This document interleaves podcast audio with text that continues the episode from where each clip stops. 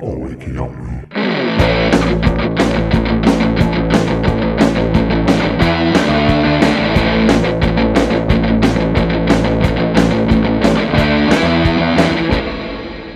All Wakey Aren't We?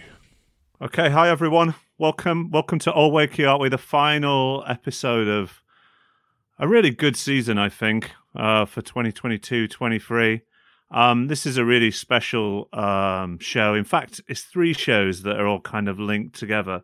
So we've got a very special guest to help us kind of like review the season's highs and the season's lows. More highs than lows, I think, with a bit of distance on it now. But as always, I'm joined with Si. How are you doing, Si? I'm very good, Rich. How are you? I'm good. The working year hasn't finished for me yet, but the football season's definitely over, and I'm kind of missing watching Wakefield. I don't know about you. Yeah, definitely missing the football fix on the Saturdays and seeing the lads and cheering them on with friends and what have you. So yeah, missing some people for sure. Yeah, I know it's strange this summer, but anyway, look. That's not what we're here to talk about today. We've got a super special guest on. We've got all the way from New York, I believe. We've got Guy Decker here with us to go through everything. Hi, Guy. Hey, hi, Rich. Hi, Si. Thanks for the invite. Thanks for the coverage during this season. It's a pleasure to be here. Oh, it's a pleasure for us to do it, Guy. But thank you so much for coming on. It's really amazing. I know the fans always really appreciate when you come on, and also like when anyone from the club come on. We were talking just before the show about how we're going to try and find ways to kind of develop this relationship moving forwards, right? And it's just super nice to kind of like the openness with which the club has embraced this podcast. So like hear more of that in the seasons that come. No, beautiful. Yeah. We're highly supportive of the work you've been doing. It's great. Both the podcast and fan group, I think it definitely enhances the coverage, even for us. It makes it more fun for us, and definitely it's very engaging for the fans, so we're happy to be here. Cool. So look, for this special kind of end of season wrap up, we thought we'd take a kind of past, present and future kind of approach. Maybe it's not quite as simple as that, but we're going to start with the kind of segment in this episode where we're going to look over the 2022 three season. In the next episode, we're going to look at what's going on right at the moment with kind of new developments, new badges, kits and so forth, and then in the final section we're going to look forward to things that the club's doing to develop the team in terms of like youth, the women's team, growing the fan base and so forth. But first things first, I had great fun this season. I know Si just went to about every match. I can't claim to have done that, but it was absolutely awesome. I think we outperformed expectations. And I'd just like to say again, like I think the players did amazing for their first season in this league. But what do you make of it, Guy? Well, I think it was a successful season, no doubt about it. I think in the beginning of the season, when Gabe and I were doing the plan for the season, we decided to keep most of the squad. And unfortunately, we had then, right in the beginning of the season, a lot of injuries. So we lost Jimmy before the season. We lost Brad 15 minutes into the season. Then right after, we lost Billy. Then Jake was out for most of the season. And then you're in that situation where you have to bring players after the season started, and it's not ideal. So if you ask me, like we in early September, and I'll be very happy with a top half finish. So I think it was really, really good. I think we play very good football at times. I think we were a little bit inconsistent. I think our home form was not great. I think that was probably something that needs to improve if we want to win the league and be promoted. I think we have games against Walsborough, Beverly, Horbury, like Stavely at home, that we could have done more. But we can't complain. It was a really good season. I think we're able to turn around mid-season. Some players came back from injury. We had some really good additions during the season that became first-team players like Louis, Kieran, and Jaden. I think we finished this season with a strong squad, with a good base of old and new players. And I think on the semifinal, I think we had a squad to beat Rossington. Don't want to take anything away from them. They deserve that promotion. In the end of the day, they finished the league 14 points ahead of us, so you can really complain that they got promoted. They deserve the promotion. But it's the type of game that if you had a little more intensity and we could have won that game. It didn't help. There were, again, injuries. We lost Kalen on Thursday, and then we lost Henry with 10 minutes into the game. And we lost how likely it is for you to lose two goalkeepers in 48 hours. And Harry came in. Harry's a goalkeeper coach. He did a great job. We definitely didn't lose because of him. But is it one of these things that football, there's a little bit of luck involved? I don't think we're very lucky with injuries. But I think it was a positive season. I think it was compared to our expectation at the beginning of the season. We made the playoffs. We're competitive in the game against Rossington. We could have won that game. Like we had chances. So, yeah, it's all we can ask for. It was fun. It was definitely fun. It was a little more volatile than I would like, with all the injuries and players coming in, players going out, a lot of inconsistent in our form. I would like that season to be a little more stable, a little less volatility. But yeah, it was a good season. It was definitely a ton of fun to follow. And also we learned, right? Step 6 is different than step 7. We make sometimes some mistakes as a team that wouldn't get punished on step 7, that will get punished by teams like Stavely, by Campion, by Harrogate. And it's a game of margins in the end of the day. If you make less mistakes in your opponent, then you probably have a good chance of winning. And I think we're learning the league, the players, the management, and the coaching staff. So I feel really good about next season. But again, it was a good season. We can't complain. I think making the playoffs in your first year of the league, I think it's a success in my book. Although you always want more, of course, but it was a success in my opinion. Mm.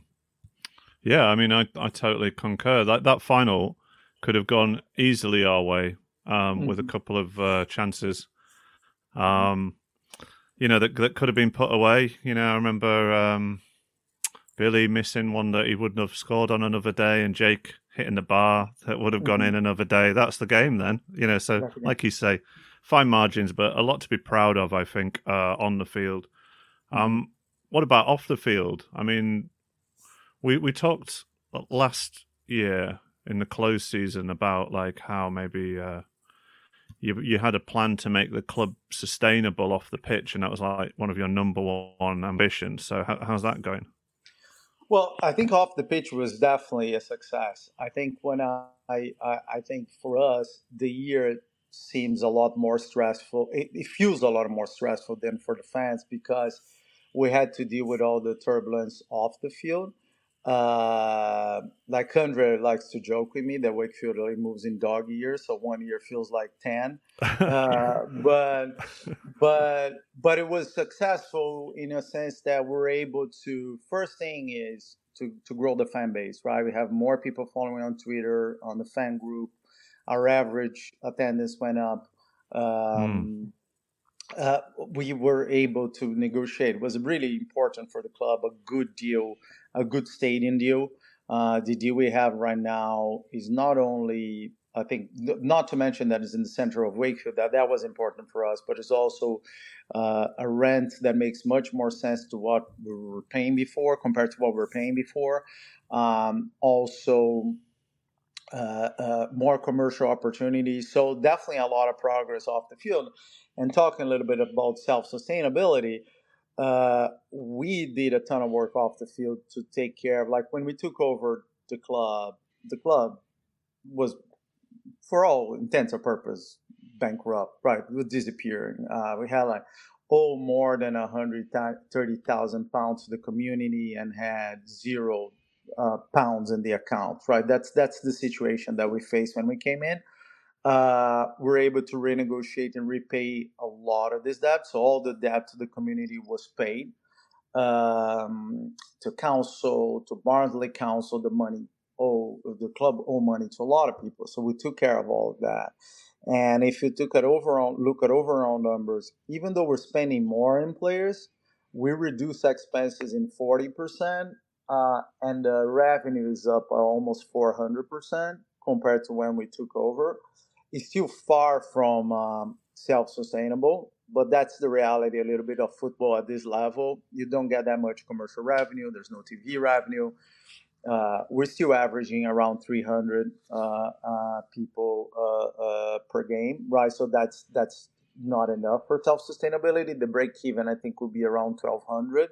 If you want to have any chance of being self-sustainable, 1,200 to 1,500. But it's much, much better than when we took over, and it's stable now, right? Because we reorganize things in a way that we know where the gaps are. So it's, let's say, quote unquote, easier to manage, which I think gives fans the assurance that the club's going to be here, right? That was definitely not the case 16 months ago, and I think the club is in a pretty good position to start now building and moving forward. I think off the field there was a lot of taking care of financial things and agreements and problems off the field that it's not worth going over in this podcast, but because it's gone, it's in the past. But it is, we're in a much better situation, even though far from sustainability. I think we're in a much better position than we were before, and that gives me also a little bit of comfort to plan, because there's less instability. The less instability you have, the more like you can do to build things, because we know where the gaps are, we know the things that then we need to do. So we're excited. We're definitely excited about next season. Like, I really can't wait. In a way, was really good that the season last season ended and we put some things to rest and we finalized some things. We're really excited about next season, because it's, for us off the pitch, will be significantly easier than the 2022-2023 season. I think one of the things that I pick up on, and I don't think you always get enough credit for this, because a lot of the fans will tend to focus on what's going on the pitch, but the amount of work I know that you guys have done, and I don't know all the details, but I know how much effort you've put into turning the club around from when you took over. And I've said before, if it wasn't for you coming in, we wouldn't have a Wakefield AFC right now, and I don't think people understand that sometimes, into the position that we were getting into. Mm-hmm. You know how bad it was when you took over, and how we've turned a full 180 mm-hmm. from where we were going. Sure. No, I think that's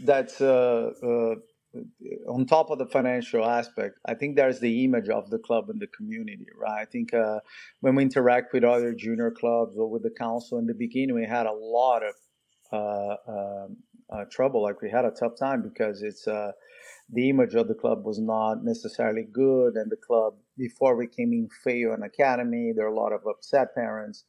Then Barnsley Council was looking for money, and Wakefield Council was looking for money. So, of course, that was a difficult situation to come in, and not only the finances. I think we showed that when we repay a lot of the debt and renegotiate it, and we start building positive things around the community and try to treat people with respect and try to build things correctly. I think people see us differently now as a club. We have a good relationship with Wakefield Council, with the junior clubs. We talked with a lot of them about how we can help them. Should we start our own junior team section? We can talk about that later. Should we do it with someone else? So I think people realize that things are different. I think the biggest example of that is Trinity.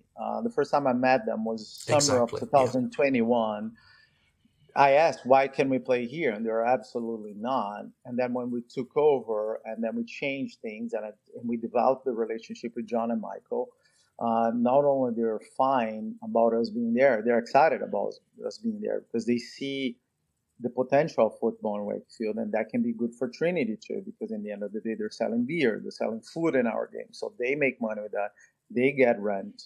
We make some money with that, so it's good for everyone if we grow And that only happened because I think the image of the club, and that's not only us, it's also the staff, like the volunteers and the staff have been amazing at turning that around. Like, I cannot give enough credit, like Jordan on the women's side, Gabe on the men's side, Emma has been absolutely fantastic. And even people around the club, like you guys, like Rob, that now is more part of the club and more on the inside than the outside.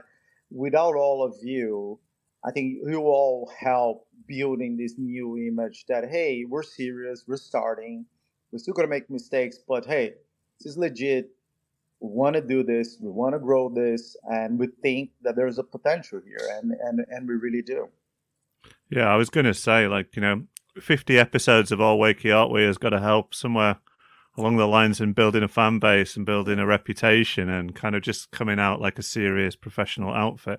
I don't think there's any other, not to my knowledge, Step 6 clubs have got podcasts. So, it's also part of the package, isn't it? And all part of the, what's the word? Like the community effort, I think, that fans and the club are kind of working in the same direction.